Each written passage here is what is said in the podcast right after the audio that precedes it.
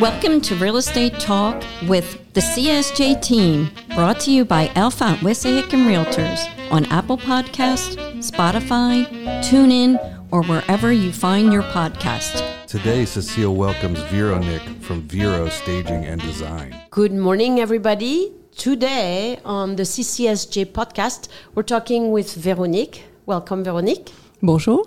All right, well, then you know, no surprise, Veronique is French. And Veronique has been helping us for a long time staging properties. She's got about 20 years of experience.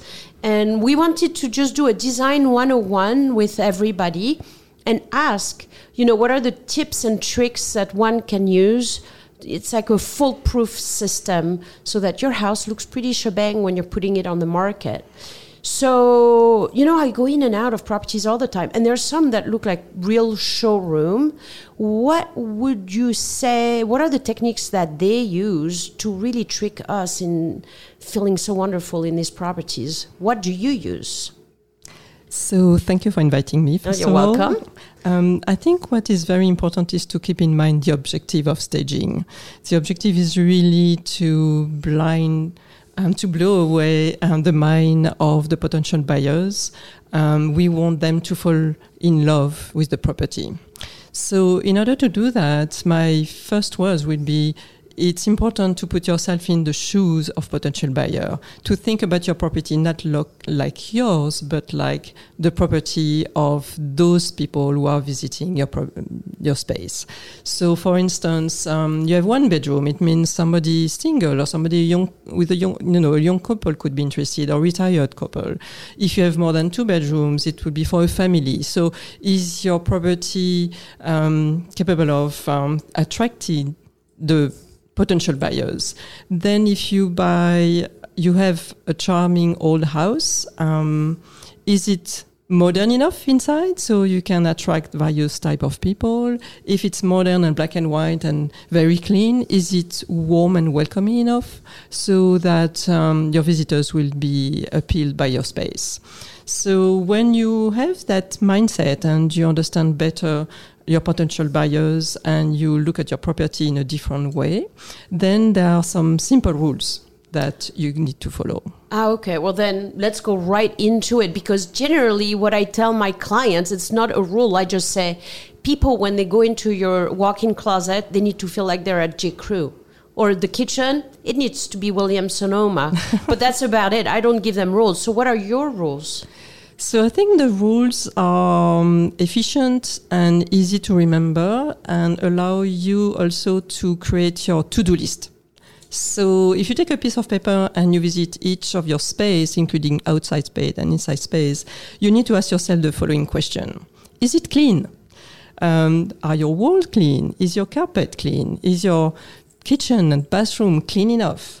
Um, do you have any thing on your furniture that needs to go? So that will be the first question. And for, obviously, for every room, it will be different answer and the beginning of your checklist. The next question will be Is it orderly and neat enough?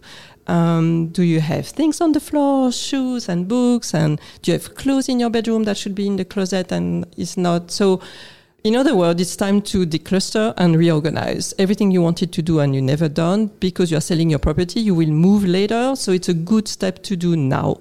So just clean and reorganize. I, you know what? I have the feeling that some people, just after doing that, they're going to say, after all, I don't think I want to sell. yeah, good for them. All right, so clean, organize, and then what? Mm. So I would say the next point would be to be neutral enough. Um, if you are a person who loves color, it's great, but not everybody loves the same color than you do. So what about your walls? Uh, are they neutral enough? But more importantly, um, what about personal item like religious signs or political signs or too many personal pictures, maybe it's time maybe to put them away for a while and to bring them back in your new property. And then the last point is an important one because when you put a property on the market, you will take pictures, which mean you need light and bright. So each of the room needs to be light and bright. So it's also a time where you look at your window treatment and is it too old, too big, taking too much of the light from outside. You love privacy, but maybe don't privacy rolling shade, it's time to roll them up and have the light coming in. And you can also check your lighting, existing lighting. Is it enough? Are your light bulb all working everywhere? Um, can you add some floor lamps or some lamps on your desk or on tables? So that will be the four main points to create your um, to-do list and work on your project. That sounds like so simple. So get organized, clean. Uh, actually, in the right order would be clean, organize, neutralize, and then make sure the light just like comes right in. Yeah, Right. and as soon as you are ready and you have done all your projects, um, now it's time to think about the look and the design of your space. Um, first, you have more space to work with, and you have few items and maybe the best ones. So it's really interesting to begin to work now on the look. And again, we have some techniques that we apply which are very um, easy to remember. The first one is simple is the best. Um, so if you have some doubt, too many furniture, get rid of furniture. It needs to be simple, and the less is much more. I don't know if I can say that, but I will. It works. Okay, so the second point is, um, and I'm pretty sure you heard about it, is to create a focal point. That focal point is something that is attractive in the property, and you need one for each main room. It could be a fireplace, it could be a bay window, but it could could be also a personal item that you love, a painting with lovely blues, or a vase that has been offered to you at Christmas, or the rug of your grandparents. And from that focal point, then you need to think about the other decoration items, um, visual elements that you can use from other rooms that will recall one of the elements of the focus point. Fireplace, it's in wood, maybe other wood pieces could be interesting. The painting with blues, maybe you have that blues in another vase.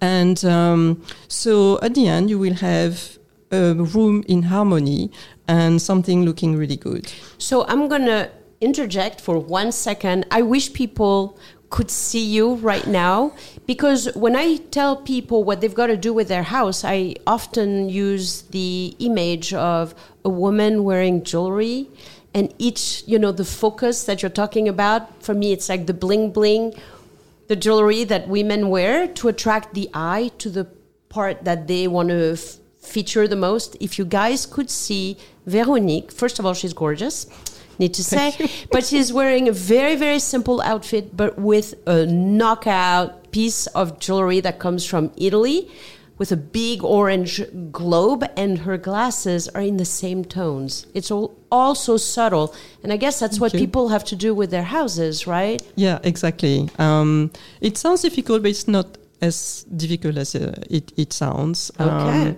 and uh, I would say the last point um, is a very basic rule that we use in interior decoration in general. It's called 136 or 1 3 group.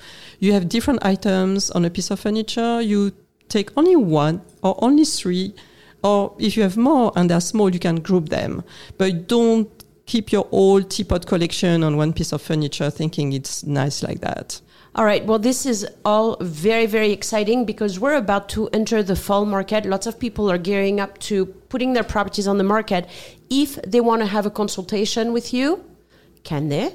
Yes, of course. And I can do something very simple coming to your property um, and stay two hours and do the checklist for you of the project needed to happen.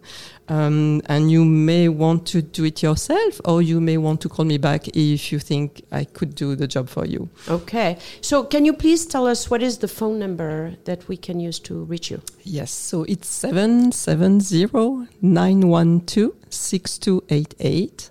And um, no other ways to join you? Yeah, I think you have a Facebook page, right? Yes, I have a Facebook page, and I should admit that I need to update it a little bit. But um, it's Vero Staging and Design.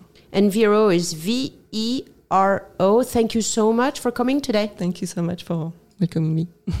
Don't forget to like, review, subscribe, and share our podcasts.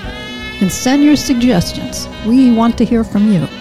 The CCSJ team with Mary Ellen, Karen. Cecile? the stellar choice.